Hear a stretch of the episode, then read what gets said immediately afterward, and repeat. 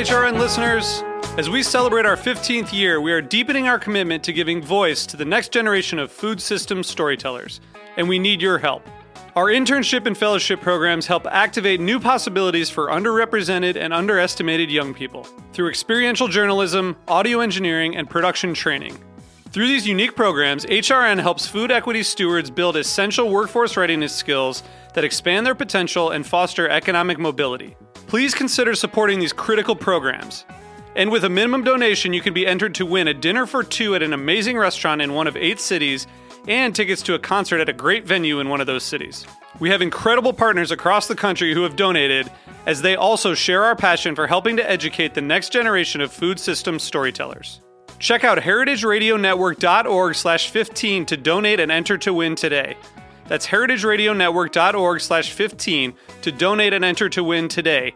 And make sure you donate before March 31st. Thank you. You're listening to Heritage Radio Network. HRN is food radio supported by you. Learn more at heritageradionetwork.org. This episode is brought to you by Roberta's, home of Heritage Radio Network for 10 years. Learn more about Roberta's at robertaspizza.com.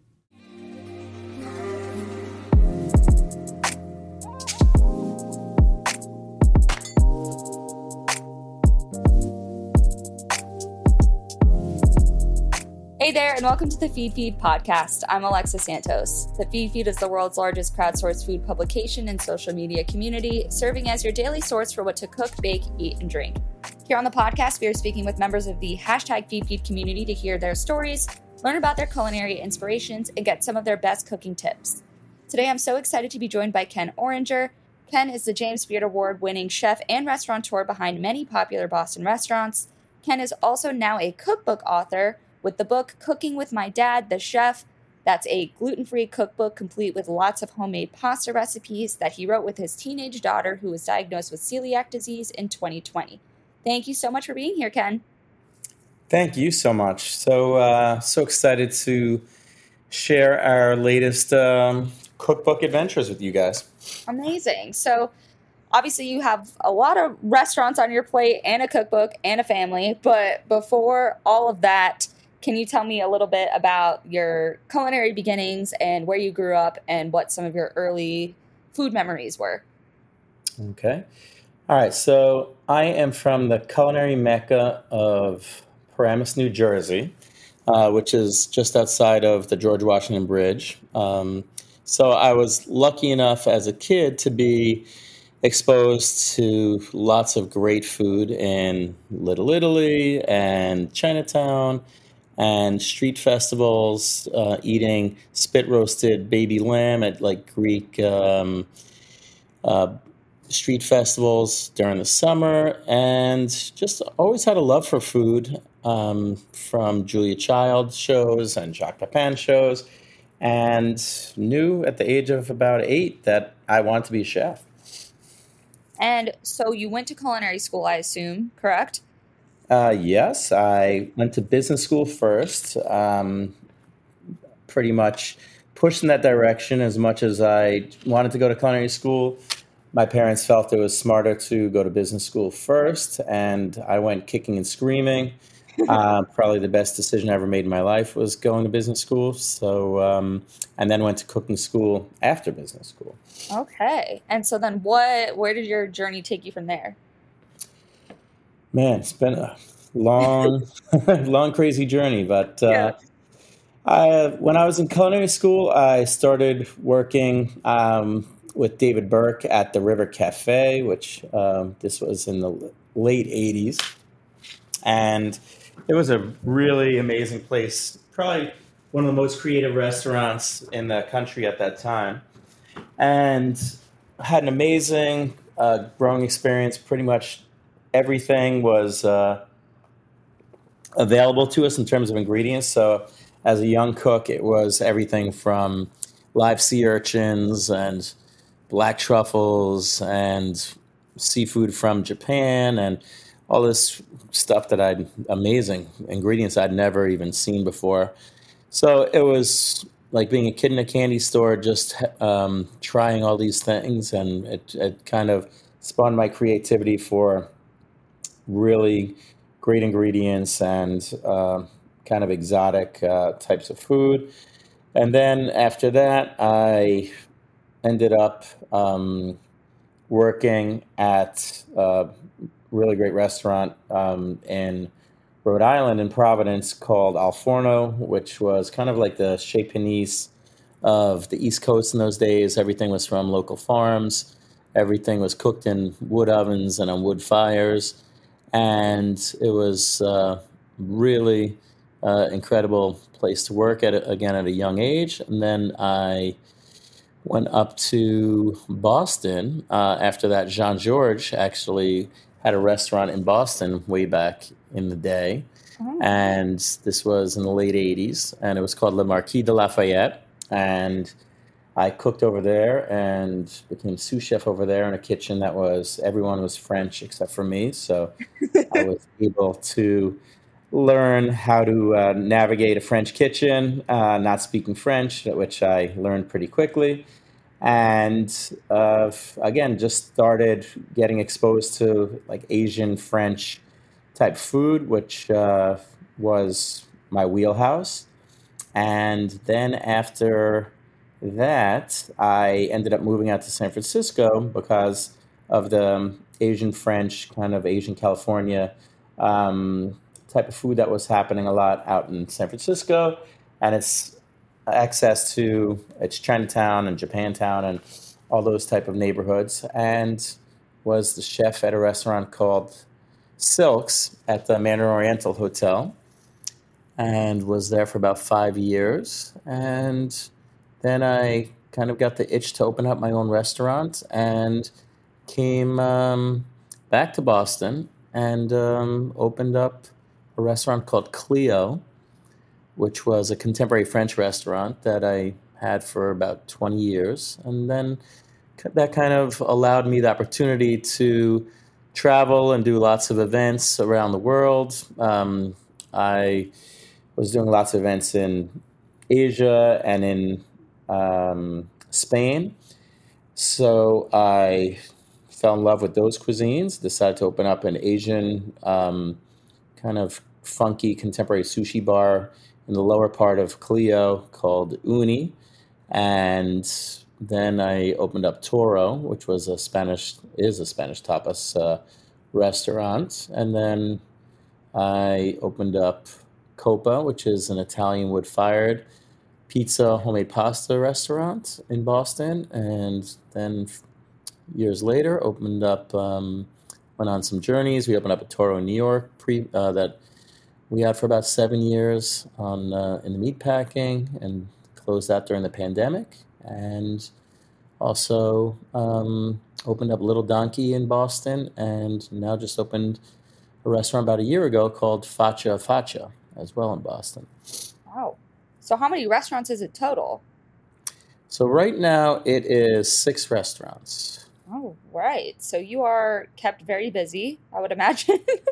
oh, yeah how what is that like i mean a lot of restaurateurs i mean you talk to many who even just opening one is you know pretty much their life's work so how do you manage that you know family everything with six restaurants um, it's it would be impossible if i didn't have such amazing um, talented people uh, working with me so they make it all happen. And luckily, again, my younger years as a, as a chef, I was such a control freak. I wouldn't uh, allow anyone to do anything. And luckily, I learned my lesson and now allow people to do what they're supposed to be doing. And they are smarter and more talented than I am. So it makes my job a little bit easier and uh, allows me to have the flexibility to bounce around to whichever restaurant I feel that I'm needed, and uh, to also be able to um, spend some time with my family while my kids still want me around, which is getting uh, harder and harder these days. and how many kids do you have? I have two kids, 14 and 12. Okay. So, which is the one? I guess tell me the story about the celiac diagnosis and how this turned into becoming your cookbook. All right. So the celiac diagnosis happened just it was a pretty crazy time. We couldn't figure out. Our daughter was definitely not feeling well, and we spent about six months seeing every kind of doctor under the sun, mm-hmm. and nobody could figure out what was wrong with her. and this was just as the pandemic was starting. And then um, she, we went to one doctor, and they finally figured out that she had celiac. And for a food loving family, I mean, it was definitely like a, quite a shock, you know, because we traveled a lot. We lived in Paris for a short time with the kids uh, about a year earlier than that. And it was pretty much my mission at that point to tell my daughter anything that you crave and love food wise, I'm going to figure out how to make so that you never have to miss anything. Aww. And luckily, during the pandemic, it afforded me a good amount of time to basically experiment. I didn't know anything. I mean, we pretty much were. My wife ate gluten free a lot just for health reasons, but I'd never really, you know, cooked a ton of, especially, you know, again, things like pasta and baking and things like that. I'd never, in bread. I'd never really played around with it much, so it was almost like starting over again for me, and it was like being um, uh, an exercise in patience, mm-hmm. and it uh, was incredibly eye-opening and uh, enlightening, and allowed me to really, by the gram, play around with everything under the sun uh, to figure it out. And then my wife um, came up with the idea. She's like, "Why don't you guys, you know, write a cookbook? Uh, well, you have this, this time to play with." And my daughter was already doing some um, videos and recipe testing for America's Test Kitchen, and reached out to them, and they thought it was a great idea, and uh, we put together uh, cooking with my dad, the chef. All right, we're going to take a quick break and hear from our sponsors.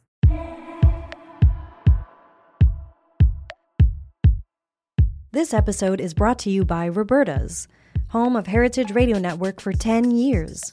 Roberta's was founded in Bushwick in 2008 and has become one of the most iconic restaurants in the country. HRN made its home inside of Roberta's in 2009, and together they have become part of the DIY fabric of the neighborhood. Roberta's, the pizza restaurant, is open for lunch and dinner seven days a week and serves much more than just the famous wood fired pizzas. Their team dreams up new salads, pastas, and sandwiches on the regular. Roberta's Tiki Bar is alive and well in the back garden, serving up frozen drinks in the summer and hot toddies in the winter. Stop by the bakery and takeout spot next door for fresh breads, sticky buns, and pizzas to go. And of course, there's the two Michelin starred Blanca tucked away in the garden for truly daring diners. But Roberta's also extends beyond Bushwick with multiple locations in New York City and now in Los Angeles. You can also find their frozen pies in grocery stores around the country. The spirit of Roberta's, like Heritage Radio Network, is everywhere. Here's to many more years of pizza powered radio. Learn more about Roberta's at robertaspizza.com. So, for those who don't know, I guess what it entails to create dishes that are uh, gluten free, but also like don't make you feel like you're lacking at all. What is that process like as far as like recipe testing, trying different flours? Like, what is kind of the nitty gritty of what it takes to turn, you know, your daughter's favorite recipes into uh, something she can eat? I mean, luckily enough, the kids grew up in in our restaurants and a lot of the dishes in the restaurants, which are in the cookbook, were naturally gluten free. You know, we have paellas and we had all the pasta sauces and we had at Uni, it's a Japanese restaurant, so we have the sushi and the sashimis and um, Uni spoon, which is in the book, and a whole bunch of others. So basically, I'd say probably like 75% of the recipes in the book are naturally gluten free, soap based, pupusas. These are all things that my kids were eating even before the, the diagnosis. So I think, um, and those were dishes from Little Donkey as well. So it pretty much, uh, again, a lot of the um, experiments were on things like we have mochi waffles, for instance, um, which every everybody loves mochi everything. So so we created um, again mochi waffles with salted butter caramel and and strawberries, for instance. And uh, I wanted to be able to make buttermilk pancakes that you couldn't tell the difference. So created uh, something a buttermilk pancakes that's fluffy and light and delicious. You would never know it's gluten free. And again, a, a, good amount of the desserts and baked goods and things like that. We have um, biscuits, and which again you wouldn't be able to tell are gluten free, and the pastas you wouldn't be able to tell are gluten free. So there were just a lot of trial and error with um, just experimenting, playing around with understanding the science behind what gluten does and and how to um, kind of navigate it and and trick it into um, being able to be manipulated. And I think uh, a lot of it, I'm lucky enough, I was a pastry chef for years and years and uh, trained some amazing, some of the best pastry chefs in the world. Uh, you know, worked at Clio back in the day. You know, Alex Stupak, who just opened a new restaurant this week in the city, was my pastry chef, and who went on to WD and um, uh, worked um, at Alinea and a bunch of other places. So, so we spent a lot of time do, playing around with science and different starches and different, um, you know, xanthan gums and uh, modified food starch and you know various different uh, you know tapioca starch and and so it's just a lot of tinkering and uh, playing around with uh, trying to get that mouthfeel, but finally figured it out and it's all all in the book. Nice. And so, does your daughter have a favorite from the book? Yeah, she has a lot of favorites in the book. I'm, I think uh, while we're on the pastas, I mean, we have a spinach orecchiette with uh, the bolognese from Coppa, one of our restaurants, which she grew up eating. Which you know, I think any 14 year old loves uh, pasta bolognese, and especially with the you know homemade spinach orecchiette. I'd say that's probably one of her favorites. Um, mochi waffles, she definitely yeah. definitely loves. Um, there's zucchini and pickled jalapeno uh, pupusas, which she loves, and there's even like homemade strawberry shortcake ice cream bars. That was one thing that she really missed. Was those are having, so good. the, you know the good humor strawberry shortcake bars. So I decided to play around with that, and we came up with one with a crumble that's exactly the same as those, and it's dipped in uh, kind of a magic shell of white chocolate, um, and then dipped into the uh, freeze dried strawberry crumble, which is really delicious. And, uh, so there's again about 75 or so recipes in the book. There's lots of fun stuff. Wow. And was it, I mean, what did that feel like for you to be able to kind of pour yourself and succeed in creating recipes that your daughter and other people who are dealing with gluten intolerances and allergies um, that they're able to enjoy? Was that like a nice, rewarding experience for you? Oh man, so I mean, anything that makes my daughter happy makes oh. me happy. So I mean, it's just um, the most incredible feeling in the world when when this book came out and uh, and she wrote the book too. She's a, a writer, so she wrote the entire book, um, start to finish. I did the recipes, she did all the writing, and so it was just so nice to see her not only a 13 year old published author, but um, again to be able to just write recipes to a book that she wrote, which uh, was so rewarding. That is so wholesome. What a girl dad vibes. It's very, very sweet. And what is that like for, I guess, you to have your recipes out in the world? I mean, obviously, people before were able to come and eat at your restaurants, but now anybody who's can access your cookbook can make your food. Does that is that a cool experience for you? It is. It's funny. I've had offers to write cookbooks for over 25 years. Yeah. And I always said, I'll never write a cookbook because I refuse to write down a recipe. I always just cook from instinct. And so I, my whole life, I would just kind of, you know, I would never make something the same way twice. I would always, always tinker with it a little bit or just adjust. And, and I was like, ah, I'm not going to. And it used to drive everybody crazy at the restaurants too. But now, this taught me the lesson that you need to write things down, and uh, especially if I'm not going to be in the kitchen every day and with my chefs for consistency purposes, it makes so much sense. And um, it's just so nice to literally open up this book and I'll make recipes that I've cooked for them hundreds of times that I'll open up the book and follow the recipe because I want it to taste that same way and not uh, drive my kids crazy where they say, well, this tastes a little bit different this time, which uh, is what they've uh, experienced pretty much their whole life.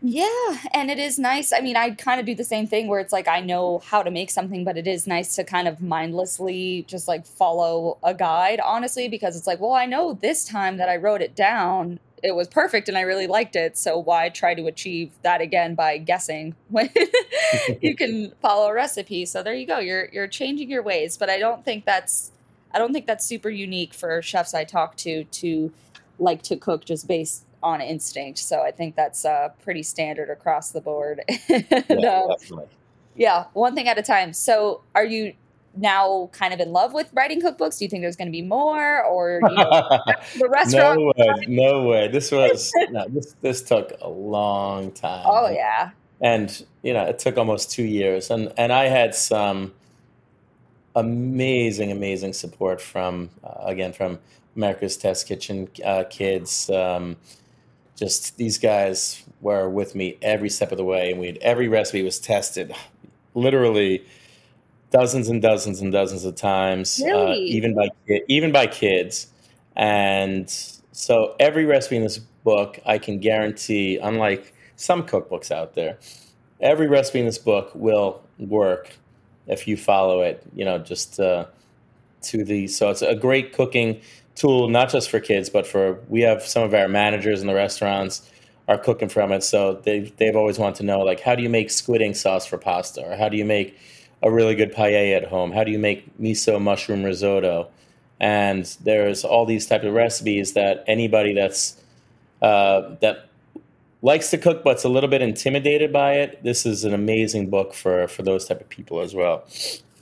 Yeah, for sure. No, I mean that's that's super helpful and it's it's very cool that someone who has as much restaurant experience as you do, you know, is putting that work out into the world for people to be able to replicate at home and like you said in a way that's essentially guaranteed to turn out right if you just follow it.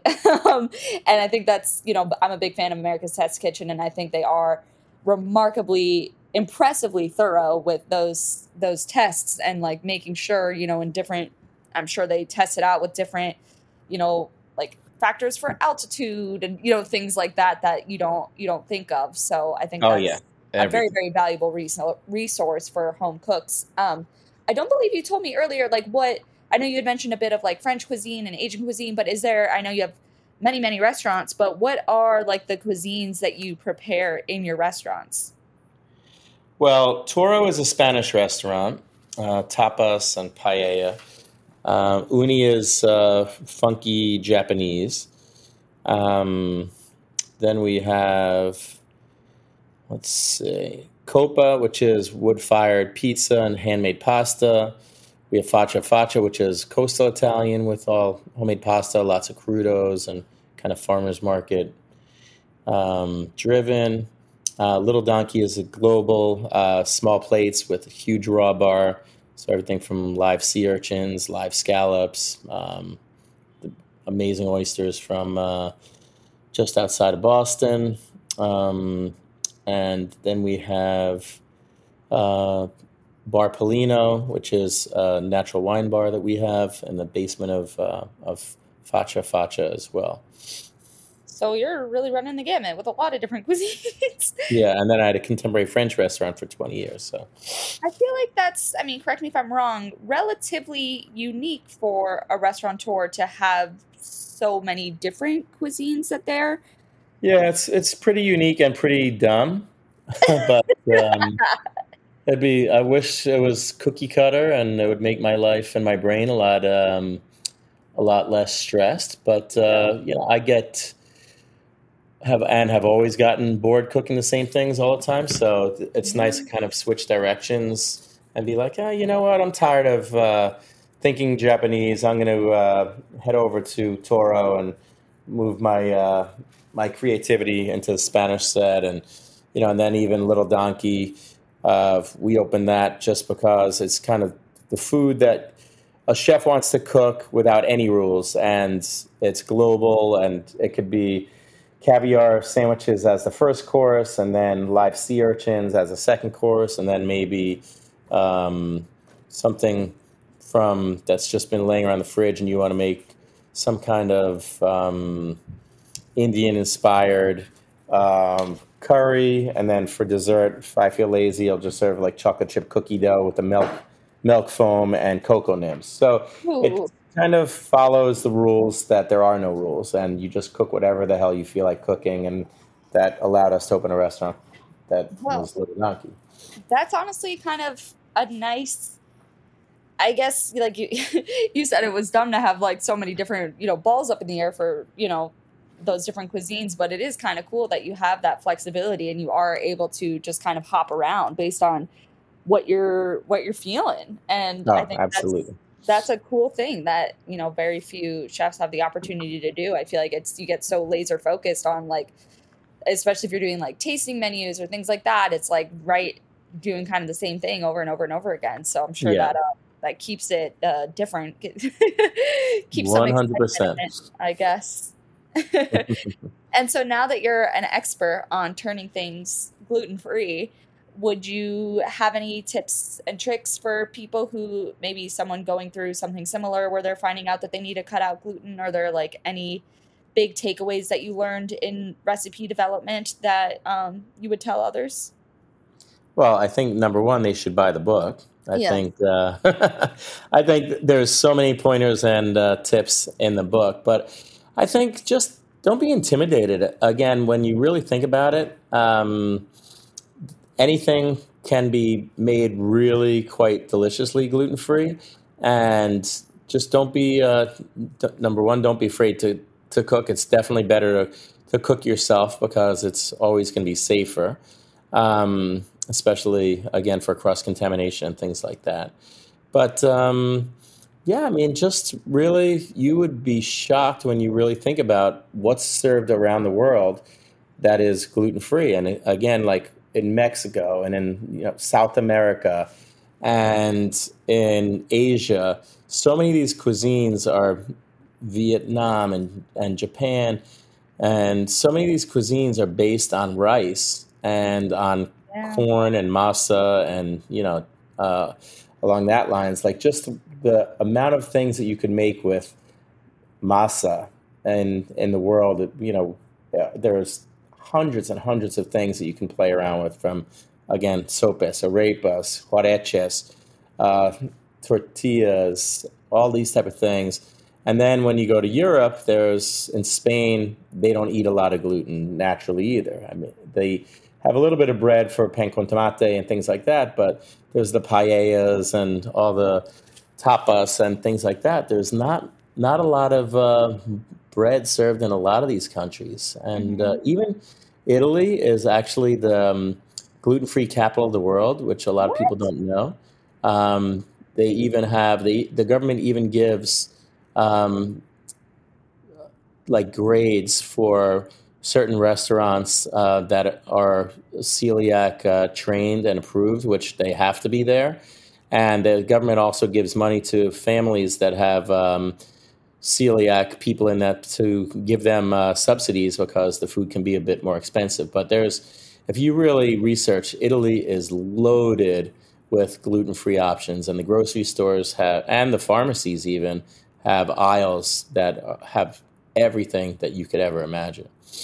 Huh. I had no idea. I would have thought it was the exact opposite, pretty much. Yeah. Wow. Well, that is crazy. What about France?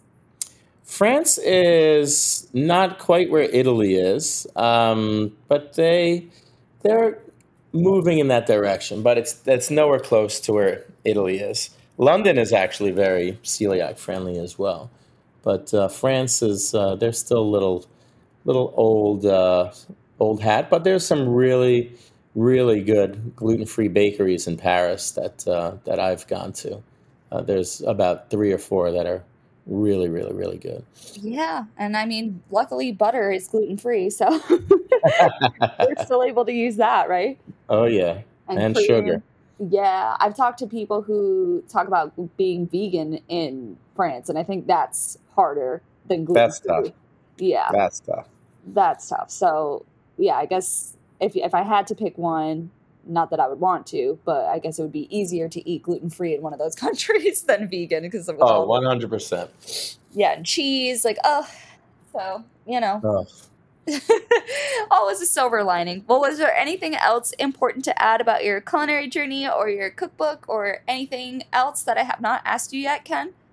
No, I think um, you pretty much covered everything. I hope uh, hope it wasn't too boring just listening to all this no. uh, garbage, but uh...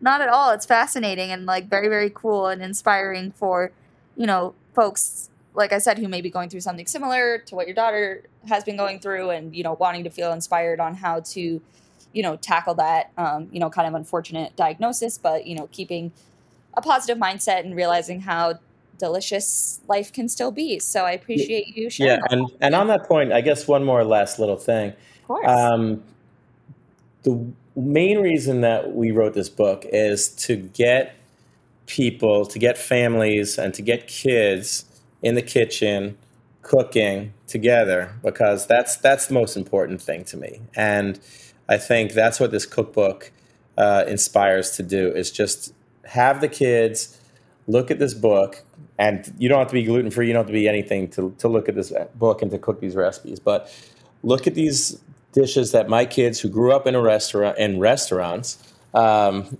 learned how to eat, and and have the kids say, you know what, I want to try this and I want to cook this with you guys. And don't be don't be scared because there's recipes in here that are not. There's pasta with anchovies and black truffles. There's sea urchin dishes. There's uh, definitely a lot of grown uppy type. Uh, again, the squid ink sauce for the pasta. There's um, mushroom miso risotto. There's rice vermicelli with uh, chicken and coconut curry. Pad see ew, vodka sauce with uh, homemade gnocchi.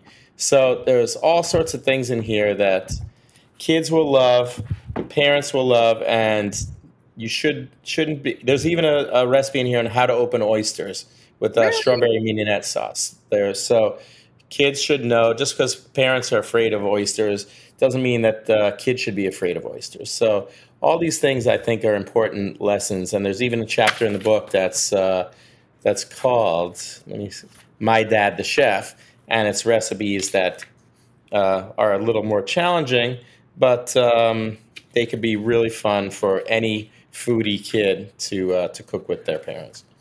Very cool. That sounds all very, very delicious. So I'm very hungry just thinking about it. It's getting close to dinner time, so I am absolutely ready to roll on eating now that we've been talking about all this stuff. And yeah, thank you so much for telling the story and getting us all in the mood for delicious food, whether it be gluten free or not. And yeah, for being here. Thank you so much, Alexa. You bet. Thank you so much for listening. To learn more about the food and drink discovery platform that is the Feedfeed, head to thefeedfeed.com. If you have a food story to tell or want us to interview a blogger, cookbook author, chef, or restaurateur, we would love your suggestions. Just send us a DM on Instagram. See you next time. The Feedfeed podcast is powered by Simplecast. Thanks for listening to Heritage Radio Network, food radio supported by you. Keep in touch at heritageradionetwork.org slash subscribe.